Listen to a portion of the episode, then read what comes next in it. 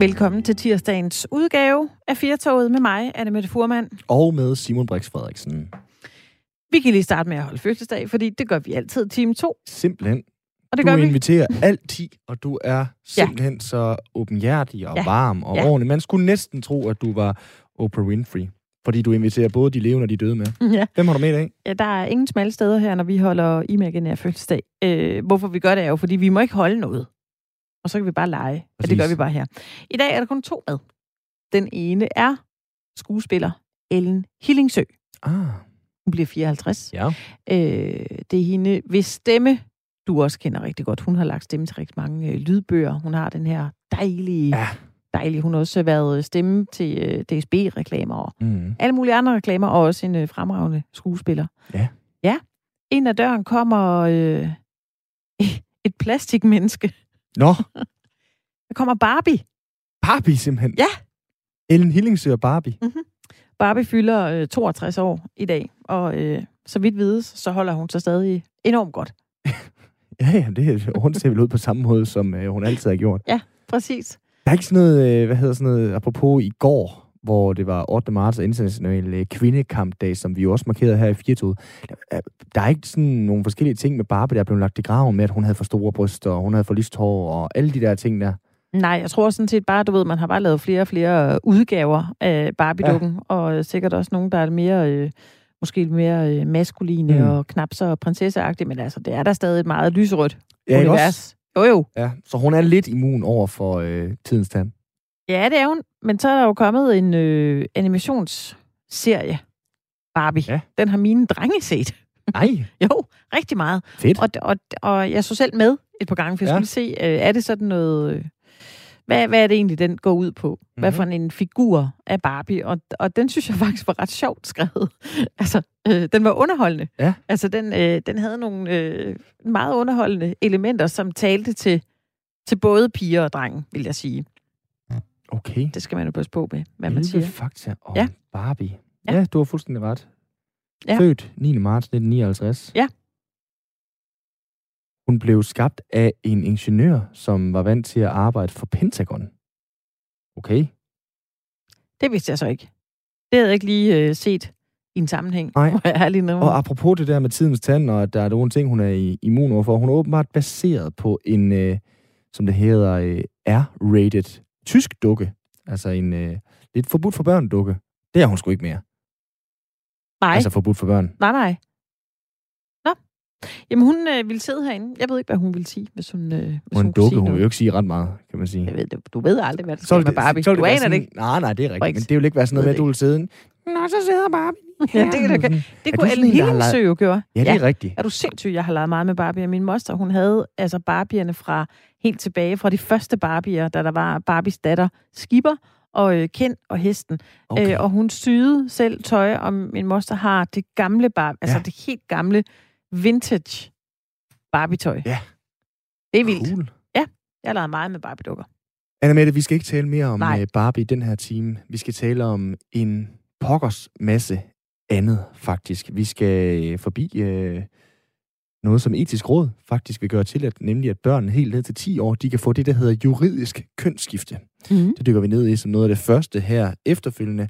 Efter det, der teaser jeg lidt for det, vi skal tale om Oprah Winfrey, men vi skal primært tale om det her mega-interview, som Oprah lige har lavet, nemlig Harry og Meghan-interviewet. Altså Ja. de her royale afhoppere fra det britiske kongehus, der nu er flyttet til USA, og som ikke vil være en del af kongehuset mere. Men vi skal snakke om, hvad hulen er det, sådan et tv-interview kan. Cecilie Fryg her har vi med. Hun er saftsus med lavet sin del af gode tv-interviews på dansk. Men hvad er det ligesom, man skal gøre? Hvad er kunsten, når man tager sådan et tv-interview, hvor alle sidder og ser lidt alvorligt ud i nogle meget, meget bløde stole, og hvad man skal huske? Ja. Og til allersidst, så kommer vi med en øh, lille parlør sammen med en øh, homoseksuel fyr, der hedder Mikkel. Han har nemlig lavet sådan en slags håndbog for bøsser. Simpelthen fordi det var det, han selv havde brug for, da han rendte rundt op i Brøjerslev, øh, da han var yngre, og øh, tænkte over, om han øh, skulle øh, springe ud, og hvordan og hvornår. Så øh, den bog tager vi fat i, den hedder Er du kvinden eller manden? Håndbog for bøsser. Der findes vel ikke noget. Gør der det? Nej, han synes, der manglede en. Så Ja. han har skrevet den her bog, som han altså kalder Er du kvinden eller manden? Så er meget sådan en til en med bud på, hvad er det, som øh, jeg kunne ønske, der blev sagt til mig, eller hvad er det, som jeg kunne stille spørgsmål, hvis øh, jeg sad til selskab med en homoseksuel. Og med det, velkommen til anden time af Fjertoget med mig, Anne Mette Furman, og med Simon Brix Frederiksen. Et flertal hos Etisk Råd vil gøre det tilladt, at børn ned til 10 år kan få juridisk kønsskifte. Det skal vi tale med dig om, Marie Elisabeth Lind Thomsen. Velkommen til programmet. Tak skal du have. Det er dejligt, at jeg må være med. Det må du. Du er øh, forperson for øh, Foreningen for Støtte til Transkønnede Børn. Juridisk kønsskifte for børn er en, en mærkesag hos jer. Hvorfor er det vigtigt for børn? Jo, man kan godt kalde det en mærkesag, og det gør altså det er det, fordi at øh, det, vi, det, der er vigtigt for os, det er at øh, sikre, at transkønnede børn også skal have en god livskvalitet og komme igennem en god barndom og en god ungdom. Og, og noget af det, øh, hvor de tit bliver konfronteret med, at de øh, man kan sige, egentlig, at deres CPR-nummer ikke passer til den, de opfatter sig selv som. Øhm, det gør de rigtig mange gange i løbet af en hverdag, øh, og mange gange sådan i løbet af et helt almindeligt liv. Øh, og det er derfor, vi synes, at det kunne gøre, være rigtig godt for transkønnede børn, hvis de fik mulighed for at ændre det sidste ciffer i deres CPR-nummer.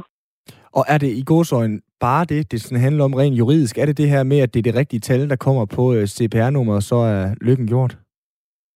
Jeg kan sige i hvert fald, jeg kan sige, den her præcis, om, om lykken er gjort, jeg, jeg tænker, at øh, der er stadigvæk øh, lang vej nu i forhold til, mm. at transkønnede børn får man kan sige, lige så god mental, mental trivsel som deres jævnaldrende. Men det her vil være et rigtig godt øh, skridt fremad. Øh, og det handler netop bare om at skifte et, man kan sige, et tal i et CPR-nummer. Ja, der kan man jo sige bare tal. Altså, hvorfor er de tal ikke ligegyldige?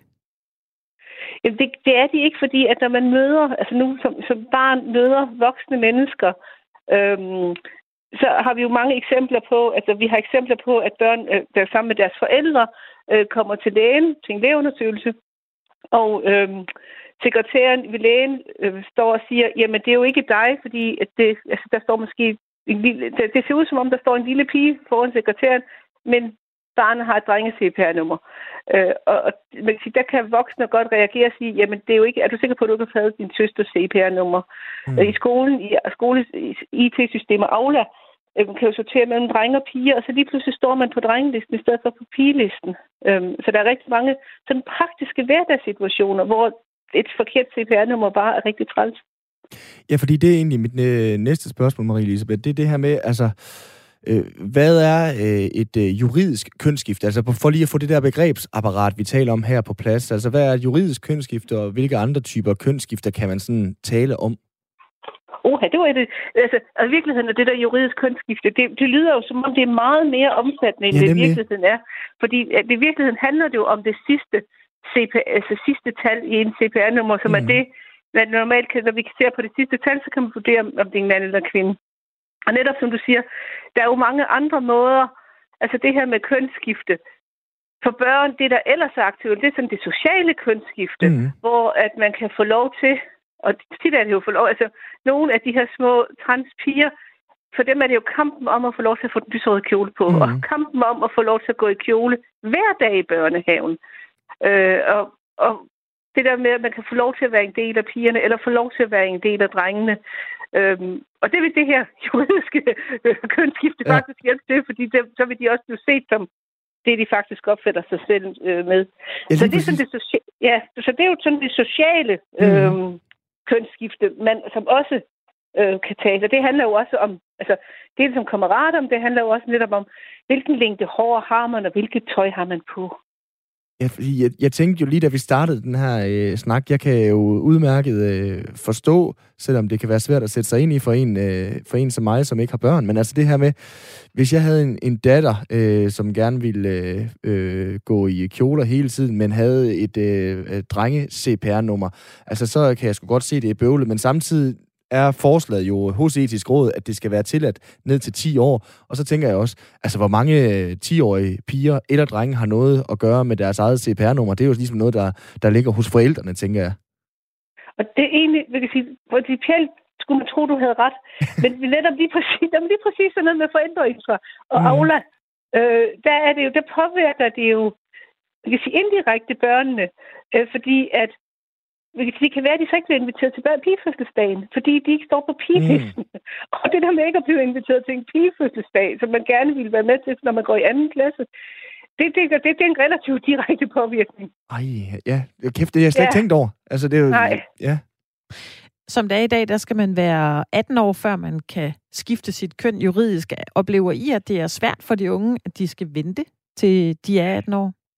Vi oplever også de unge jo at stå i nogle konkrete situationer, hvor de får de her uople- altså, øhm, ubehagelige oplevelser. Vi havde for eksempel to af de unge, der det skulle stemme, da vi havde folketingsvalg sidste gang, der var de lige præcis fyldt 18.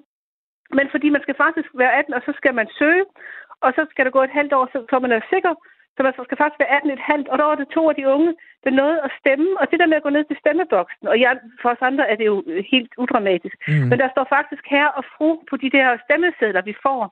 Så det der med at komme ned og se ud som en dreng og en mand og have skæg, måske endda, og så komme med et, et, et valgkort, hvor der står fru, øh, så har man jo den der sådan altså, der var to unge, der, havde, der var faktisk nervøse for, om de overhovedet kunne få lov til at stemme, og hvordan de stemte, øh, valgtilforordnede ville reagere på det. Og, og det er jo slet ikke, fordi jeg ikke anerkender det som et, øh, et øh, problem, men kan du måske alligevel, øh, Marie-Elisabeth, lige sætte yderligere ord på, altså hvor, hvor, øh, hvor træls det grundlæggende er, fordi man kan jo sige, om der står herre og fru på min stemmeseddel også, det ændrer jo ikke på, om, øh, om krydset går til en fra Venstre eller Socialdemokratiet. Altså det, stemmen ender jo for eksempel i det her tilfælde med, med, med folketingsvalget, det rigtige sted. Der har bare været en fejl i, at der stod herre og fru. Hvorfor ligger det så, øh, så dybt, at, øh, at det kan være en trigger, at øh, det sker inde i stemmeboksen, det her for eksempel? Jeg tror, at det er fordi, at det er mange steder, og det gør jo, at man man kan sige, øh, har en grundlæggende nervøsitet i forhold mm. til, hvordan det bliver set. Og jeg tror, det er noget der, altså hvis man ser på øh, livskvaliteten for transkønnede børn og unge, så er der rigtig mange, der selvskader, øh, rigtig mange, der har lange perioder, hvor de ikke er i skole, øh, og nogle uforholdsvis mange, der også har selvmordsforsøg bag sig. Mm. Øh, og det er jo, man kan sige, sådan noget med juridisk kønsskifte, det er sådan en lille brik i det samlede billede omkring, at der altså, jeg kan sige, sådan almindelige dagligdags situationer lige pludselig får en negativ indflydelse. Mm. Øh, som det er i dag, der skal man jo være 18 år, men øh, et flertal hos etisk råd, de vil gøre det til, at, at børn ned til 10 år kan få juridisk kønsskifte. Ud fra din viden, vil du så vurdere, at, at, at børn er klar til at tage stilling til deres køn, når de er 10 år? Altså, jeg, jeg, jeg synes, det er rigtig positivt, at, juridisk, øh, eller at øh, etisk råd synes, at der skal være adgang øh, for unge under 18 år. Faktisk vil jeg jo, vi anbefaler jo faktisk, at man slet ikke laver nogen aldersgrænse, netop fordi vi jo oplever nogle, nogle helt små, øh, der faktisk er meget tydelige i deres kønsidentitet. Men 10 år, det, det er ikke særlig gammelt alligevel. Nej, men det er jo gammelt nok til, at man oplever de her hverdagssituationer, men man måske ikke bliver inviteret med til pigernes fødselsdag, fordi mm. man ikke stod på listen.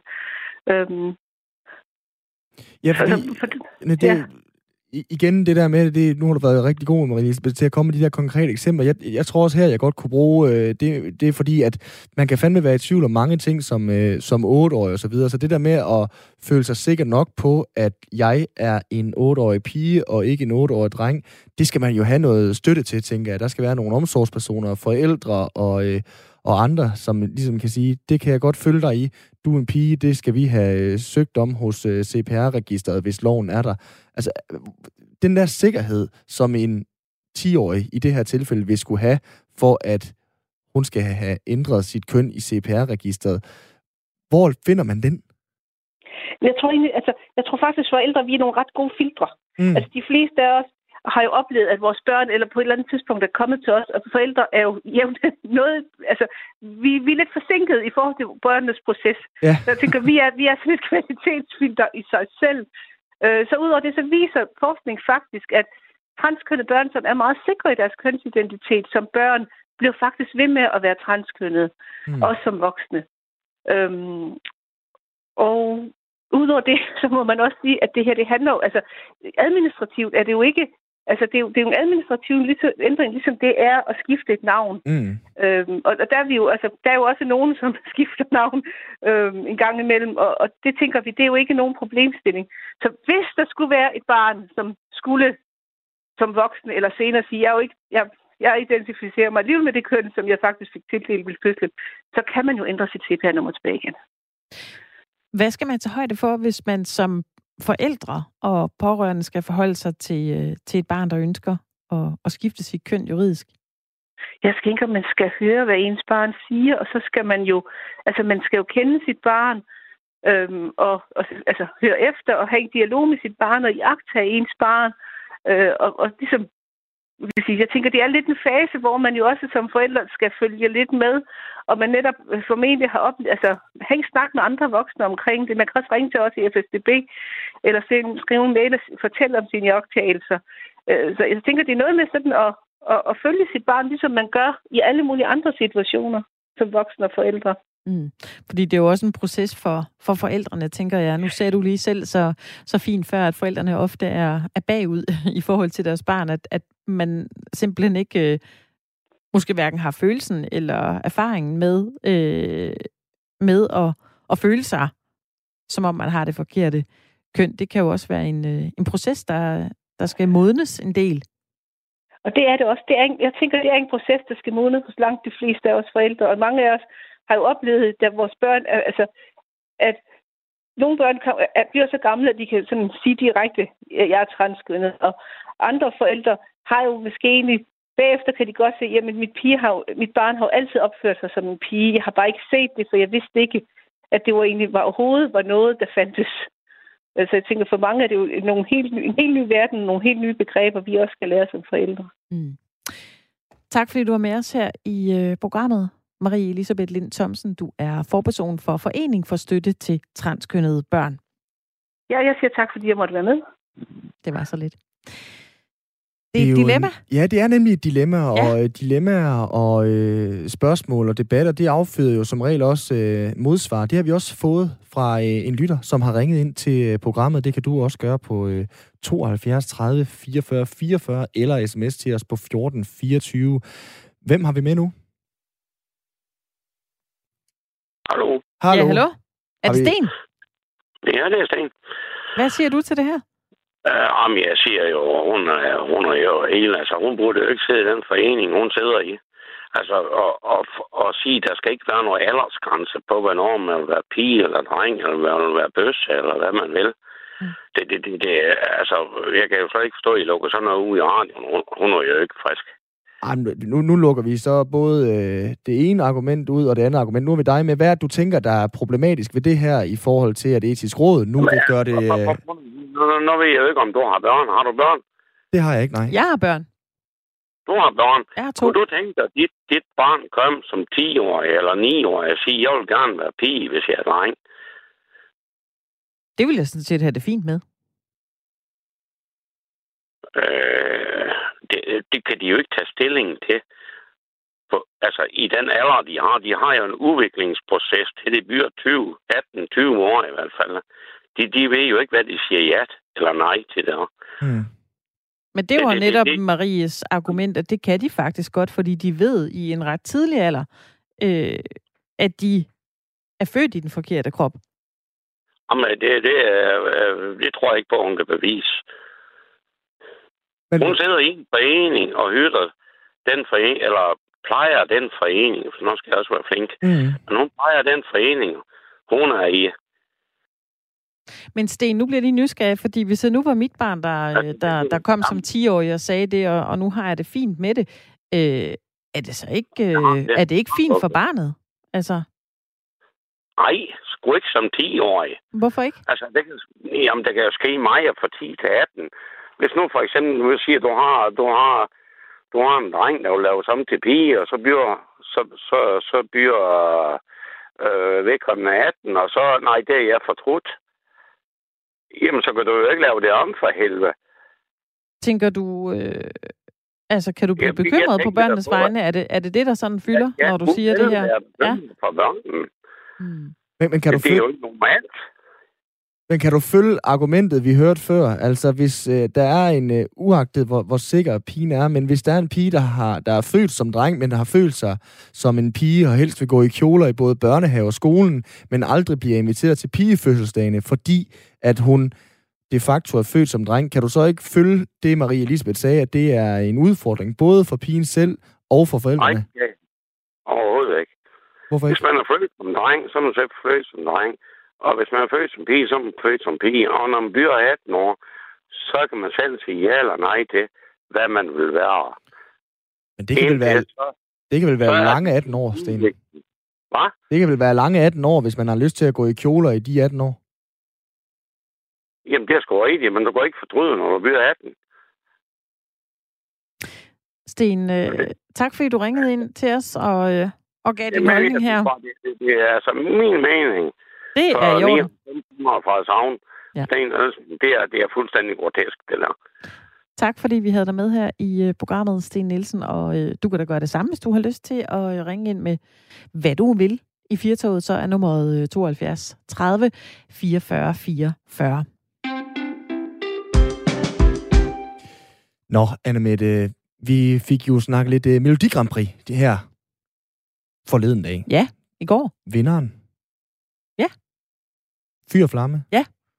Med øverst på hinanden. Ja. Så vi ved, hvem vi skal holde med. Ja. Men alligevel, jeg har lige en lille dark horse til dig. Ja. Kom Prøv med at øh, skrue op for øh, den, der hedder to over ved dig. Den der? Den, der hedder Burley 2. Og den der, ja. ja. så har jeg lige et ja. stykke musik. Ja.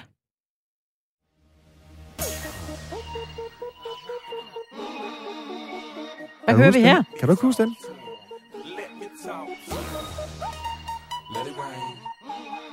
Nej, det kan jeg faktisk ikke. Hvem er det? Apple Bottom Nå, Jeans. ja, ja, ja, selvfølgelig. God gamle Flowrider. Det er da rigtigt. Rapperen Flow Flowrider, Rider. der fik Ja. sit store gennembrud med Low. Han stiller op i årets udgave af Eurovision Song What? Contest. Nej, nej, nej. Jo, jo, jo, jo, jo, jo. For hvilket land? Ja, hvem, hvad for et land tror du? Jamen, det ved jeg ikke. Hvor er Flowrider fra? Jamen, det ved jeg ikke. Han er på Florida. Ja, præcis det, er det oplagte bud. Så derfor stiller han selvfølgelig op for da, da, da, San Marino. Han er- Aha. Det er simpelthen det land, han har øh, stillet op for. Øhm, rapperen Flowrider, han har været med til at skrive årets Eurovision-sang for det her lille land, der ligger øh, med Italien rundt om sig, nemlig San Marino, og han optræder også selv på nummeret og medvirker i musikvideoen til sangen, hvor han gør en italiensk sanger, der hedder Sinhit, selskab. Så øh, det kan være, at han lige får en øh, revival. Det, det plejer jo lidt at være den anden vej, kan man sige. At, at, at, at folk får et gennembrud i Eurovision, og så bruger de det til at skabe sig en karriere. Celine Ja. Dion gjorde det for øh, meget, meget Ja. lang tid siden, hvor Ja. hun øh, stillede op og sang på øh, fransk og fik sig en kæmpe karriere. Øhm, Præcis. Ja, ABBA startede der og fik en karriere Johnny Logan. Vi har alle mulige de her. Nu øh, vælger Flowrider, altså en mand, der havde et monsterhit for mange år siden, nu at gå den anden vej og stille op for San Marino. Det synes jeg er... Øh, det kan jeg godt lide. Det er sgu mærkeligt. Det gør det. det synes Ja, jeg altså, det er. Men det, det vil få mig til at, til at se det. Vil det? Altså, flo.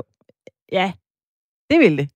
Jeg vil være meget nysgerrig på, om, øh, om Fyr og Flamme, de kan, om de kan om hamle de op kan, med ham. om de kan hamle op med ham, og hvor hård hans produktion er. Altså, det er jo de der meget hårde produktioner, han laver, når han, øh, når han laver sit musik. Hvad vil han gøre, når han står på en scene så? Altså, hvad- Jeg skulle lige til at sige, fordi Altså, øh, når man husker Flowrider og så videre, Ja, der, ja. det var dengang, det var fedt at gå i baggy jeans, og de hang ned omkring øh, anklerne, de her øh, jeans, og han har typisk også optrådt øh, i øh, meget, meget let, påklædt, øh, let påklædt outfit. Ja. Altså han har altid ret simpelthen ikke haft noget øh, overtøj på. Han har haft øh, stor bling-bling og kasket på, og så de her store jeans. Det ved jeg ikke, hvor passende det er til øh, Eurovision Song Contest. Vi havde Jørgen Demilius altså med i går. Jeg var Conchita jeg- Wurst i Ja, ja, øh, fuldskæg, langt hår og balletkjole. Øh, som det mand. passer ligesom altså, bare bedre ind. han er, jeg synes også, nu sagde du selv en, hvad sagde du, wild horse eller dark horse? Jeg, jeg synes, han er uh, not a horse. Jeg kan slet ikke forestille mig Nej. ham deltage i uh, Eurovision Nej, Song Contest. Vildt nok. det, øh, det er ret vildt. Så vi må se, hvordan, øh, hvordan det kommer til at spænde af. Vi gemmer Nummeret, lidt... det Øh, hedder øh, Adrenalina. ja, det og er blandt klart. andet skrevet af vinderne af den øh, svenske Eurovision-sang fra 2015, Heroes. Aha. Spændende. Ja. Sverige kan jo noget. Altså, Ja, ja, så hvis de er de, med ja. på den vogn, så kunne jeg godt se Fyr og Flamme ryge øh, lidt ned ad listen, desværre. Nemlig. Vi ser. Er Tak for den andet oplysning. Ja, selv Jeg er tak. fan Der- allerede. Det, ja, men det bliver skide godt.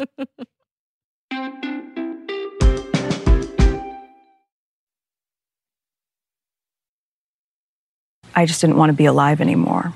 And that was a very clear and real and frightening constant thought. Det er interviewet. Alle stadigvæk taler om det her. Det var øh, Meghan, som øh, var... Hertuginde Meghan Markle. Hertuginde Meghan Markle, ja, det hedder ja. hun jo stadigvæk, ja. selvom øh, hun øh, bor i USA sammen med sin øh, mand, prins Harry, og øh, de facto ligesom har øh, afskåret sig fra det britiske kongehus. I går der fokuserede vi øh, rigtig meget på indholdet med det, men øh, hvorfor ja. er det, at det er Oprah Winfrey, de sidder overfor det kunne ikke være andre. Nej, det kan det jo ikke. Det kunne ikke være andre end Oprah.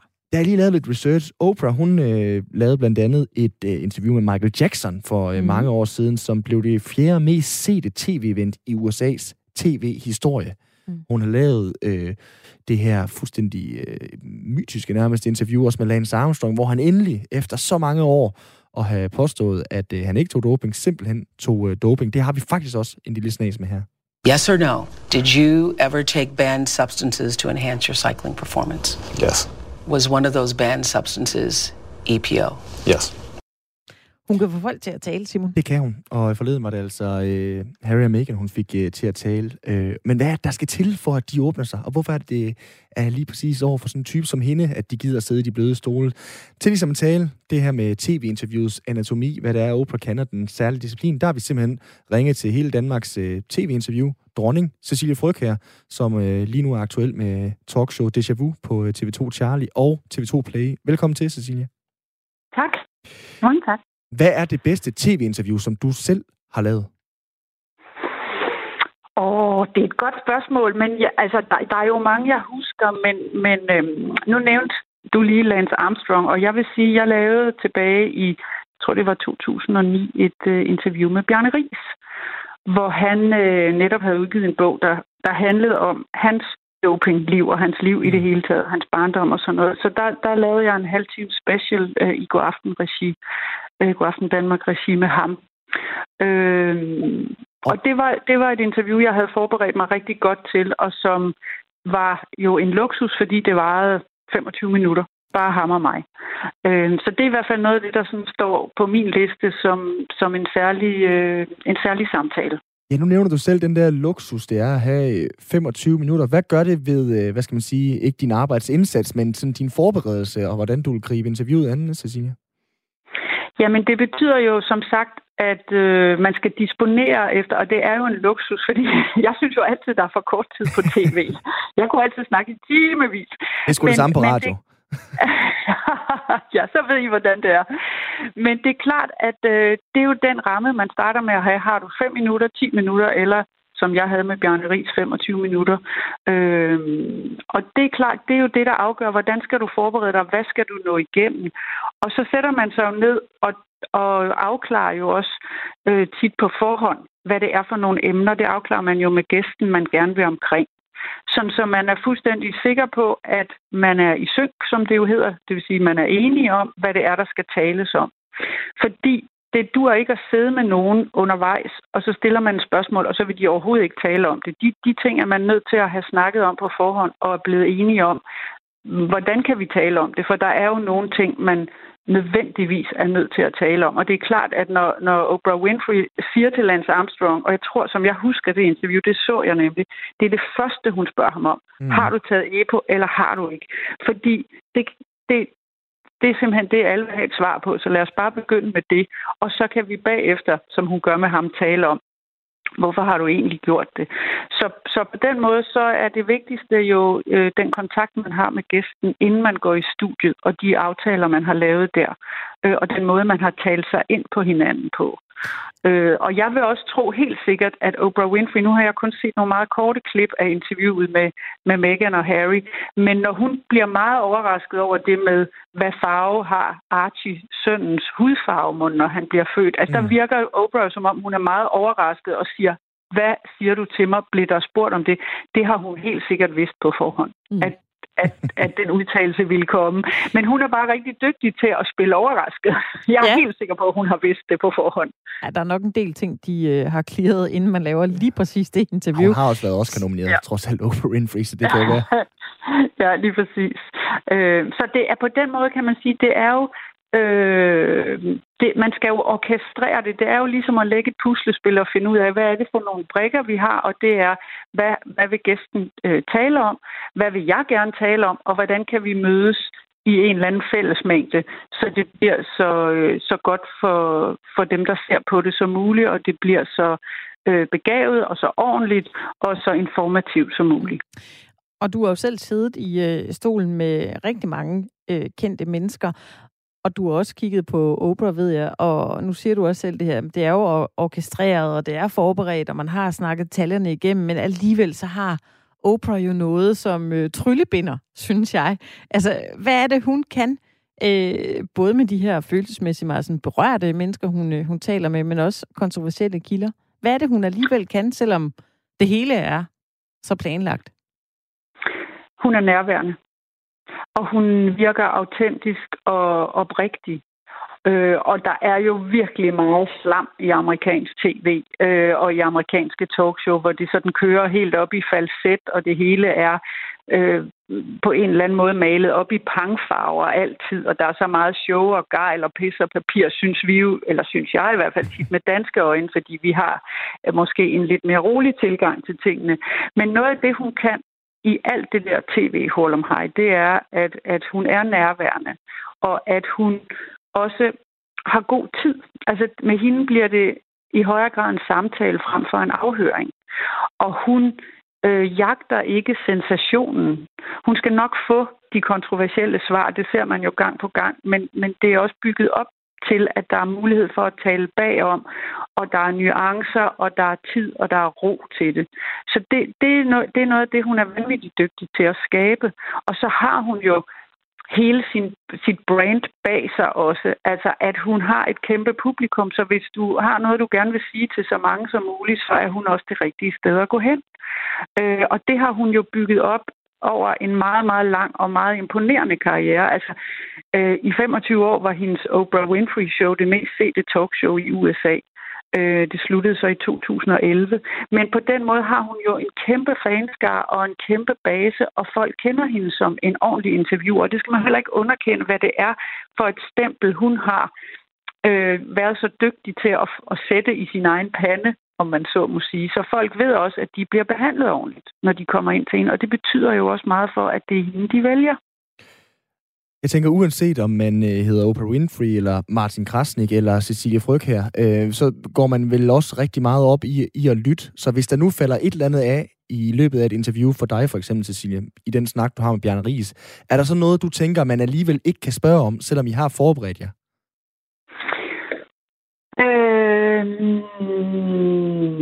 Fordi du tænker, det er noget, der falder uden for det, man har aftalt at ja, tale om? eksempel, altså hvad ved det kunne, lad os nu, øh, det her det er selvfølgelig hypotetisk, øh, men jeg blev bare lige mærke i det der med, hvis det nu var Bjarne Ries, og så han også anklaget uh, Rolf Sørensen undervejs i det interview, du havde med ham der, om du så alligevel vil turde gribe fat i det undervejs, eller om du vil føle, det falder uden for den kontrakt, de har lavet? Nej, hvis, hvis det er noget, som man kan sige, gæsten selv bringer på banen, mm. så er man mm. jo nødt til at gå med det, fordi og der handler det i virkeligheden meget om som, som interviewer at lytte efter sin egen mavefornemmelse. Hvis der er noget, der overrasker mig eller noget, så er det jo helt sikkert også noget, som dem, der ser det eller hører det, vil falde over og sidde med den samme mavefornemmelse. Og det er man jo nødt til at gå med. Og nogle gange, så har jeg jo også sagt til folk, hvis jeg har stillet et spørgsmål, og jeg har kunne se, at det har været svært for dem, øh, så har jeg enten sagt, skal, skal vi ikke tale om det her, eller kan vi ikke tale om det, eller er det i orden, jeg spørger mere ind til det? Eller du ved, ligesom laver sådan en regibemærkning undervejs mm. for at finde ud af, hov, øh, nu står vi egentlig lige i den her situation. Hvor er du henne i det her? Hvordan kommer vi videre herfra? Og det, det, det synes jeg gerne, man må. Fordi man må aldrig sælge sin gæst. Og samtidig har man jo også et ansvar som interviewer for, hvis der dukker et eller andet op, øh, som er overraskende eller ikke er aftalt, så skal man selvfølgelig udforske det med respekt for gæsten. Men det skal man jo selvfølgelig. Mm. Hvad er det sådan et tv-interview kan, som øh, for eksempel en biografi eller et øh, avisportræt ikke kan? Altså, det kan jo det, som, som tv altid kan i forhold til, til, til trygte medier, at der er følelser. Du kan se folk. Du kan se, hvordan de har det. Du kan sidde hele tiden og vurdere, at de øh, troværdige? Kan du lide dem? Altså, sympatier og antipatier øh, kan du jo meget højere grad mærke som tv-seer i forhold til, hvis du læser en artikel eller læser en bog, som, som er redigeret og som er øh, og det er sagt i al respekt for alt, hvad, hvad bøger og lyd alene kan, men, men det er jo indimensionelt hvor tv jo er flerdimensionelt. Og derfor så oplever du jo med meget, en meget større del af dit eget sansapparat, når du ser nogen på tv, frem for øh, du læser om dem eller hører dem øh, i radioen. Ja, det er jo lige præcis de her øh, følelser, som vi jo kan se, som jo ja, vækker... Øh, jamen, jeg ved ikke, om man kan være sådan en morbid begejstret over, at man kan se, at de bliver berørt så meget, som Lance Armstrong gjorde dengang med Oprah, eller Harry og Meghan gjorde. Men kan du godt sidde i øh, stolen overfor, og så tænke, det her, det er fandme et godt interview for du, fordi nu øh, græder vedkommende? Nej, jeg, jeg, jeg tænker aldrig så, ja, endelig, så krakelerede de. Yes, mand, det er det, jeg har ventet på. Jeg er egentlig mere optaget af det, der sker, fordi øh, det, hvis man har en, en gæst, som, øh, som bliver berørt, så er det jo mit job øh, lynhurtigt at finde ud af, hvordan passer jeg på den gæst, øh, samtidig med, at vi fortsætter samtalen. Øh, så, så nej, jeg sidder ikke i sådan en kynisk beregning og tænker, jo mere de græder, jo bedre er det, eller jo mere de råber, jo sjovere er det, eller altså, øh, jeg, jeg, har, jeg er mere optaget af, om vi er i kontakt med hinanden, altså, og om, om jeg er, og jeg er meget mit eget ansvar bevidst om, at det er mig, der er vært, øh, både over for gæst, men også over for seerne, og der må heller ikke ske noget, som bliver ubehageligt. Det kan man jo nogle gange se på tv, hvor man tænker, at nogen øh, er meget ukomfortable i det, der foregår. Og det er ubehageligt at se på. Mm. Så der er i virkeligheden mange flanker, man sådan skal være opmærksom på, når man sidder i et tv-interview. Netop fordi det er så tæt på. Kameraet er zoomet helt ind, og det er sårbart. Øh, og især hvis det er live, kan man sige, fordi så det, der sker i studiet, eller hvor man nu har samtalen, det er også det, der kommer ud til seerne med det samme. Så, så, øh, så nej, jeg hæpper ikke på, at folk skal græde og blive meget berørte. Det er ikke et, et, et succeskriterie for mig. Øh, jeg er egentlig mere optaget af, at, at øh, der kommer en god samtale ud af det. Cecilie, har du lavet en, en bucket list over dem, du gerne vil interviewe? Altså, hvem, hvem drømmer du om at sidde overfor næste gang og have måske 25 minutter med? Ja, altså jeg kunne godt sådan set godt tænke mig tre timer med uh, Barack og Michelle Obama. ja, altså. ja, tre timer med dem. ja, det ville Hvor lang tid skulle du forberede dig på det, hvis du nu fik det? Så skulle jeg måske i hvert fald forberede mig et par dage. Er det... Det er måske... Jeg tror, jeg skulle forberede mig et par dage, og det er klart, hvis jeg skulle læse deres øh, biografier, som jo udkom, er udkommet her for nylig, så, så skulle jeg lige bruge øh, en, en uge, 10 dage. Ja. Det er fandme også stor, det der biografi, jeg har lavet. Hold nu kæft. Det kunne også godt være, du lige skulle bruge... Øh... Ja, men det er helt grotesk. Cecilie Frøkær, tak fordi vi måtte øh, forstyrre dig i dag. Tak fordi du var med her i programmet. Det var så hyggeligt. Tak for det, og øh, ja, det er godt. Hej hej. I lige måde. Hej. Åh, oh, Barack Obama, hvad siger du? Jeg siger, Brix, at han kom ind ad døren sagt her. i al ære respekt for øh, den gode Cecilie Fryg her, som var så venlig at være med her. Mm. Jeg tror sgu, at Oprah får ham først. Det tror jeg også. Tror du, vi kunne få ham i firtoget? Det kunne være ret sjovt at jagte. Ja, det kunne være var, fedt. Hvis vi overhovedet øh, kunne det. Bare, bare fem minutter på en telefon. Det ville nu kan jeg jo huske, at han var forbi øh, Aalborg. Det var jo også lidt talkshows-agtigt, da han var forbi Musikkens Hus ja. øh, deroppe, og ja. blev interviewet af selvfølgelig Musikkens Hus direktør deroppe. Det var ikke øh, Cecilie Frøke eller en anden, der var hævet ind til det, og de sad i bløde stole og så videre der. Der var det jo særligt inviteret. Så jeg tror, der skal, der skal lidt donationer til fra vores kære lyttere. Ja. Det kan være, at vi skal til at samle en, øh, lave sådan en indsamling for øh, vores, vores øh, fire minutter med Barack her ja, i, øh, i firtoget. Nej, det kommer vi aldrig til. Bare det for hans nummer. vi skifter lige øh, emnerne med det. Vi skal snakke om øh, håndbøger, kan man sige. Øhm, sådan en håndbog til jobskift, det er jo sådan meget lige til, tænker jeg, eller en håndbog til at tabe sig, håndbog til måske endda at tage på, eller håndbog for vakse galakseblaffer. Kan du huske det? Okay, ja. jeg synes bare, det var en fed titel, så nu fik jeg muligheden for at nævne det, det i radioen. Fed. Der er, er rigtigt. rigtig mange forskellige typer håndbøger, som er mere eller mindre anvendelige. Var det noget for dig med en øh, håndbog for øh, bøsser? Vil du kunne bruge sådan do's and don'ts øh, til det? Det vil jeg. Min nysgerrighed ville vi jo drive mig mm. hen til sådan en bog. Lige nu der skal vi tale med Mikkel Sigge Larsen, der er forfatter aktuel med er du så manden eller damen, som er en øh, bog, der handler om de mange, ofte også meget konkrete spørgsmål, som øh, falder i og om det homoseksuelle miljø. Mikkel, velkommen til programmet. Ja, tusind tak. Først og fremmest, Mikkel, er du manden eller damen? Jamen, jeg er selvfølgelig mand. Hvorfor er du selvfølgelig det? Jamen altså, det er jo et lidt sjovt spørgsmål, og det er også derfor, jeg har givet bogen den titel. Øh, for det er et af de spørgsmål, som vi får helt utrolig ofte. Øh, men jeg er selvfølgelig en mand, som vil have andre mænd, så der er ikke nogen, der er damen. Hvad er problemet i, øh, i spørgsmålet sådan grundlæggende? Jamen, jeg synes, det grundlæggende problem i det spørgsmål, det er, at, at folk har en forventning om, at der selvfølgelig altid vil være en kvindelig part i et forhold. Fordi det er det, der er normalen. Mm. Øhm, og det er ligesom det, jeg har prøvet at tage op i bogen for at sige, at, at sådan er det altså ikke nødvendigvis. Og det er et spørgsmål, der er rigtig, rigtig træls at få rigtig, rigtig ofte. Øhm, fordi at der er ikke nogen, der er damen. Det, det, vi er homoseksuelle, så, så det er mænd, der vil have andre mænd. Jeg lige vil sige, nu stiller vi det jo så, øh, som du forhåbentlig også fanget med, med et glimt i øjet, men altså det her hvad kan man sige, tabu med at, med at stille øh, meget konkrete spørgsmål til øh, bøsser, til øh, homoseksuelle. Altså, hvor meget har du oplevet, at nogen er gået over grænsen over for dig i forhold til, hvad de har spurgt om? Er det sådan et spørgsmål her som mand eller damen, at du føler er virkelig grænseoverskridende?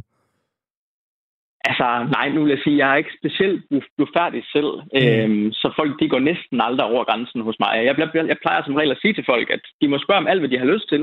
De skal bare kunne tåle at få det ærlige svar også. Øh, og så må de jo så ellers moderere deres spørgsmål, alt efter om de så kan tåle det eller ikke kan tåle det. Øh, men jeg tænker, for nogen, der vil det være grænseoverskridende at gå ind og spørge om, om man er mand eller dame, eller om man er meget feminin, og altså alle sådan nogle ting. Det, det, er, det er nogle meget personlige spørgsmål nogle gange. Så hvorfor har du lavet den her bog? Jeg har lavet den her bog, fordi jeg synes, at den manglede. Øh, jeg synes ikke, der var noget på markedet. Og jeg husker selv, da jeg stod som 19-årig og var sprunget ud, og anede ikke noget som helst. Altså det eneste, jeg jo bare vidste, det var, at, at den følelse, jeg havde i kroppen, det var, at jeg var tiltrukket af andre mænd i stedet for kvinder, så var jeg jo ligesom homoseksuel. Øhm, men ellers så vidste jeg intet. Det var ikke nogen, der har lært mig noget som helst i skolen, for eksempel, øh, omkring hvad det vil sige at være homoseksuel. Øhm, så derfor så kom jeg til at tænke på på et tidspunkt, at der burde være en bog, der ligesom opsamler den her verden og opsummerer og fortæller og forklarer, hvordan tingene hænger sammen for os. For det er bare ikke det samme. Det er ikke de samme ting, vi oplever, og det er ikke den samme verden, vi nødvendigvis altid lever i. Øhm. Er den her bog, du har skrevet, er den øh, for bøsser eller til bøsser? Og hvad, hvad vil vi andre få ud af at, øh, at dykke ned i den? Jamen, jeg gik meget op i, da jeg skrev den her bog, at den skulle ikke være eks- ekskluderende over for nogen. Den skulle kunne inkludere alle. Det vil sige, at det, det skulle både være en bog til os selv, så vi har noget, vi kan relatere til. Det synes jeg generelt, der mangler i samfundet. Øh, nogle flere ting, som, som vi ligesom kan relatere til at spejle os i. Mm. Så derfor var det vigtigt, at vi selvfølgelig selv ville kunne læse den her bog og få noget ud af den. Men det var også en bog, der var skrevet til alle andre. Øhm, fordi jeg jo netop selv og mange andre, tænker jeg også har oplevet at få helt ekstremt mange spørgsmål. Og så tænker jeg, nu samler vi bare det hele et sted. Så når man har læst den her bog, så er man i hvert fald ikke i tvivl om noget som helst bagefter. Så, øh, så har man næsten fået svar på alt, hvad man kunne forestille sig. Ja, så det er egentlig lidt en bog til alle. Undertitlen på bogen er også, at det er en bøssehåndbog til Gud og hvermand. Det øh, lyder relativt uh, rammende. Jeg sidder i hvert fald og tænker, nu, nu nævnte du jo selv, og det fik lige det til at spire i, i mig, Mikkel, det her med, at, at du selvfølgelig har dæmret uh, i forhold til, hvordan du skulle uh, springe ud, da du rendte rundt op i, i Brønderslev og omegn, og så gjorde det til sidst som 19-årig. Altså, men sådan en bog her skal vel være nærmest pensum, om det så er i folkeskolen, eller hvor det nu kunne være. Jeg tænker, at den skulle være pensum i, i sådan noget som fodboldklub også. Altså, fordi når jeg tænker på, hvad jeg måske kunne have sagt i et omklædningsrum øh, på et tidspunkt, og fuldstændig øh, uden øh, at tænke over det osv., det kan jo også være med til at øh, stigmatisere, og har på den måde også gjort mig skyldig, skyldig i noget, som jeg jo ikke burde, uden at være øh, homofob overhovedet. Altså, alle kan bruge den her, siger du? Det, det vil jeg bestemt mene. Altså, den er skrevet med, med rigtig, rigtig meget glimt i øjet og rigtig meget humor. Øh, og selvfølgelig også med noget alvor, fordi at, jeg trods alt synes, det også er en lille smule alvorligt noget af det. Mm-hmm. Øhm, men jeg synes, at den kan bruges alle steder. Øh, og den, den kan sætte lys på nogle ting. Øh, og ligesom opfriske nogle ting også i, i, i hovedet på rigtig mange mennesker. Det er også den spørgsmål, jeg har fået, mm. både fra dem, der ligesom selv er i miljøet, men også dem, der ikke er, er i miljøet selv, eller måske bare har har noget med det at gøre på anden vis, kan man sige, øh, som har læst den her bog og sagt, at det har været så fedt at læse den og få det her indblik i den verden, fordi at det ellers ikke er noget, man ved noget om. Mm.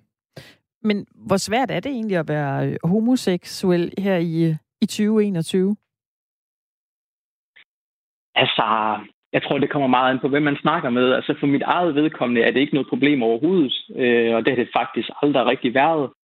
Øh, det, der er nogen, det stadigvæk er svært for, og det er øh, stadigvæk et stort problem, især i de yngre år. Øh, det er ikke så længe siden, at der blev lavet en, en rapport i Danmark, der skulle sætte fokus på LGBT plus personers trivsel i øh, folkeskolen.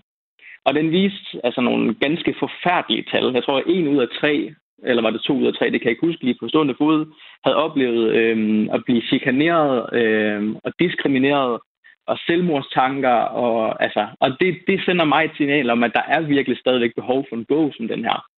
Øhm, og det, som jeg også har skrevet i bogen, så, øh, så er det rigtig, rigtig fint at springe ud som homoseksuel i Danmark for mange vedkommende. Mm. Fordi man har gjort det til noget normalt, når man er sprunget ud. Men vi mangler ligesom bare at få fortalt og informeret og forklaret, at det også er normalt, inden man springer ud. Så man ligesom ikke går, altså når til det punkt, der er pisse nervøs og mega bange for, hvordan verden reagerer. Fordi der tit ikke sker noget som helst. Verden synes tit, det er super fint. Mm. Ja, det er jo mega interessant, det du siger. Altså det, du siger, den her bog vil kunne have gjort en forskel for dig sådan i processen op til, at du springer ud. Ja. Hvordan det? Havde jeg læst bogen, jeg havde læst bogen, inden jeg sprang ud, så ville jeg have et langt større billede af, hvad det er for en verden, man går ind i. Altså, hvad, hvad har den her verden at byde på? Øhm, og der er også nogle af de ting, jeg sætter meget fokus på, hvordan det er at føle sig rigtig, rigtig anderledes i en meget ung alder i Danmark. Øh, hvad det er for nogle ting, man går igennem, hvordan man prøver at lave sig om for at passe ind i samfundet, fordi at man måske synes, man er anderledes end mm. alle de andre, og øh, hvilke konsekvenser det også kan have på længere sigt, fordi man begynder at blive afhængig af, at folk godt kan lide en på grund af noget, man ikke er. Og så bliver man på en eller anden måde lidt ved med sådan at lave om på nogle ting, fordi at man ligesom har lært med tiden, at, at det er den måde, folk bedst kan lide en på. Så der tror jeg, hvis jeg havde, havde læst den bog på forhånd, og også måske lige bagefter for eksempel, så, øh, så havde jeg kunne spare utrolig mange Google-søgninger, for eksempel. ja, hvad, hvad hedder det, Mikkel? Nu, nu siger du godt nok, at, øh, at det var relativt nemt øh, for, for dig at springe ud, øh, og det er jo heldigvis øh, en, en god ting, men når du alligevel nævner, at den her bog ville have været god for dig op til, at du sprang ud, hvad ville du egentlig have gjort anderledes dengang så? Øh, hvad havde jeg gjort anderledes? Det ved jeg faktisk ikke, hvad jeg havde ville have gjort anderledes. Altså, jeg, da jeg, jeg boede i Ægypten, da jeg sprang ud, mm. øh, fordi jeg arbejdede, jeg arbejdede ned på det tidspunkt, så jeg endte med at skrive det hjem til min familie. Mm. Øhm, og havde lidt sat mig op til, at det her det kunne gå frygtelig galt. Øh, og at, jeg, altså, at der jo sådan set var en reel chance for, at jeg aldrig nogensinde ville komme til at snakke med dem igen. Øh, fordi det er, jo, det er jo noget, man er nødt til at forberede sig på. Fordi det er jo det, man hører om. At folk de, altså, for, slået deres hænder af af deres forældre og deres familie, fordi at det kan de ikke finde ud af at håndtere, og det vil de ikke acceptere osv. Altså, så det var jo noget, man var nødt til at sætte sig op til, at det måske endte sådan. Øhm, og der tror jeg, hvis jeg havde læst bogen inden, så havde jeg fået lidt mere inspiration til måske at se nogle af de her mange sådan coming out stories, der ligger inde på YouTube for eksempel. Det er et kæmpe stort hit i USA, at der sidder nogle unge mennesker og fortæller, hvad de selv har gjort for eksempel, og nogle af dem har da filmet, at de springer ud over for deres forældre, og så får man det her billede af, at det er altså ikke altid, at det går galt. Der er også nogle gange, hvor, at, altså i hvert fald rigtig tit og ofte, heldigvis, at, øh, at det går helt fint, og, og at forældrene nok skal acceptere det også. Mm. Hvis der nu sidder nogen og lytter med lige nu, det kan enten være nogen, der mangler at springe ud. Det kan også være, at der er nogle øh, forældre øh, til nogen, der har, øh, der har børn, som, øh, som har haft den her snak, øh, om de er homoseksuelle, eller hvad det betyder for dem. Altså, hvad, hvad, hvad kan de dykke ned i ved at bladre rundt i, øh, i siderne i, øh, i din bog, Mikkel? Jeg tror, de kan få en lidt bedre forståelse af, hvordan vores verden den ser ud. Er det, fordi du forklarer man, det godt i bogen? Altså...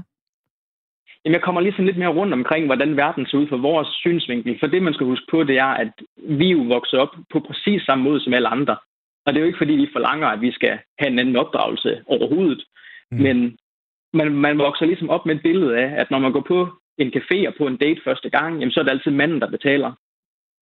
Men hvordan er det så i vores tilfælde? For der er vi jo ligesom to mænd, der skal ud på sammen. Altså for eksempel, ja, hvad gør man der? Øhm, jamen, og så, når, ja, ja, det er jo så det. Altså, det sådan tager man lidt hen ad vejen, af min erfaring.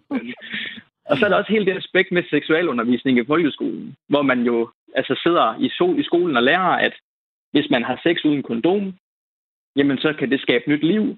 Og der kunne det være rigtig rart for os andre at høre, at hvis man har sex uden kondom, jamen, så kan det ende med at tage dit liv i stedet for.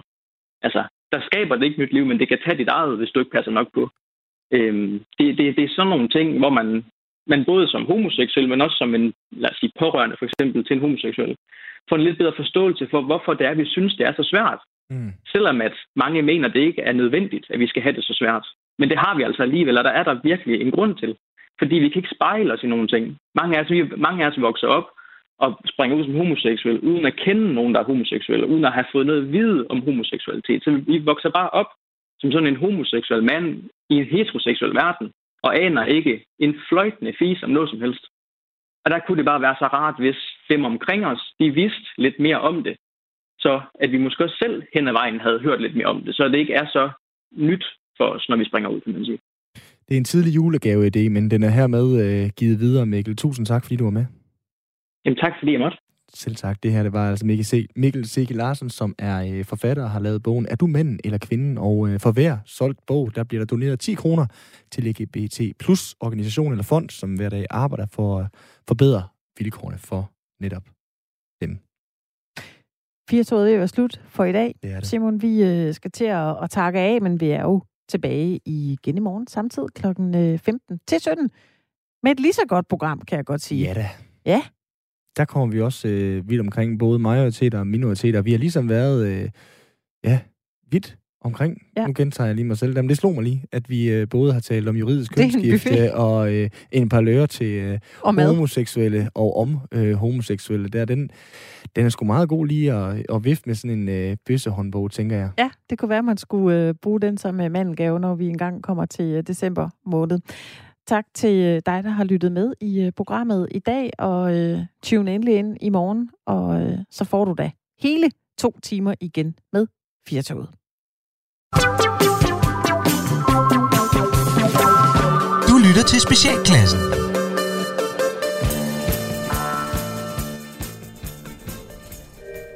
Så står jeg her på øh, Aarhus Hovedbanegård for at spørge en tilfældig dansker, hvor han eller hun er på vej hen, og... Øh, Ja, nu kan jeg se, der kommer en der. Hej, halløjsa. Hejsa. Hejsa. Ved du hvad, jeg kommer fra radioen. Ja. Øh, må jeg spørge dig om, øh, hvad du hedder, og hvor du er på vej hen? Uh, jeg hedder Lotus Nikolajsen. Uh, jeg er fra Kolding, og jeg er på vej til Jørgen. Nå, hvor spændende. Ja. Hvad, hvad, så, hvad laver du så i Kolding sådan til hverdag? Uh, jeg spiller bare casino på nettet. Nå, du er sådan en af dem, der spiller øh, sådan ja. noget øh, Maria Bingo, eller sådan, hvad de hedder. De jeg er der... ikke Maria Bingo længere der. Nej, okay. Så Ej, det, men, men det ellers sådan... alt, hvad der er gratis spændende. Gratis? Gratis spins. Okay, hvor spændende. Ja. Hvad er det så? Hvad, hvad, hvad, hvad så? Så kan man vinde ting, eller vinder man bare flere spins? Man eller? vinder flere spins, så kan man veksle dem til ægte penge bagefter. Nå for søren. Ja, jeg er faktisk i plus i den uge. Whoopa! Whoopa, ja. det må jeg da nok sige. Det lyder ja. da alle siger. Inde på Mr. Jackpot.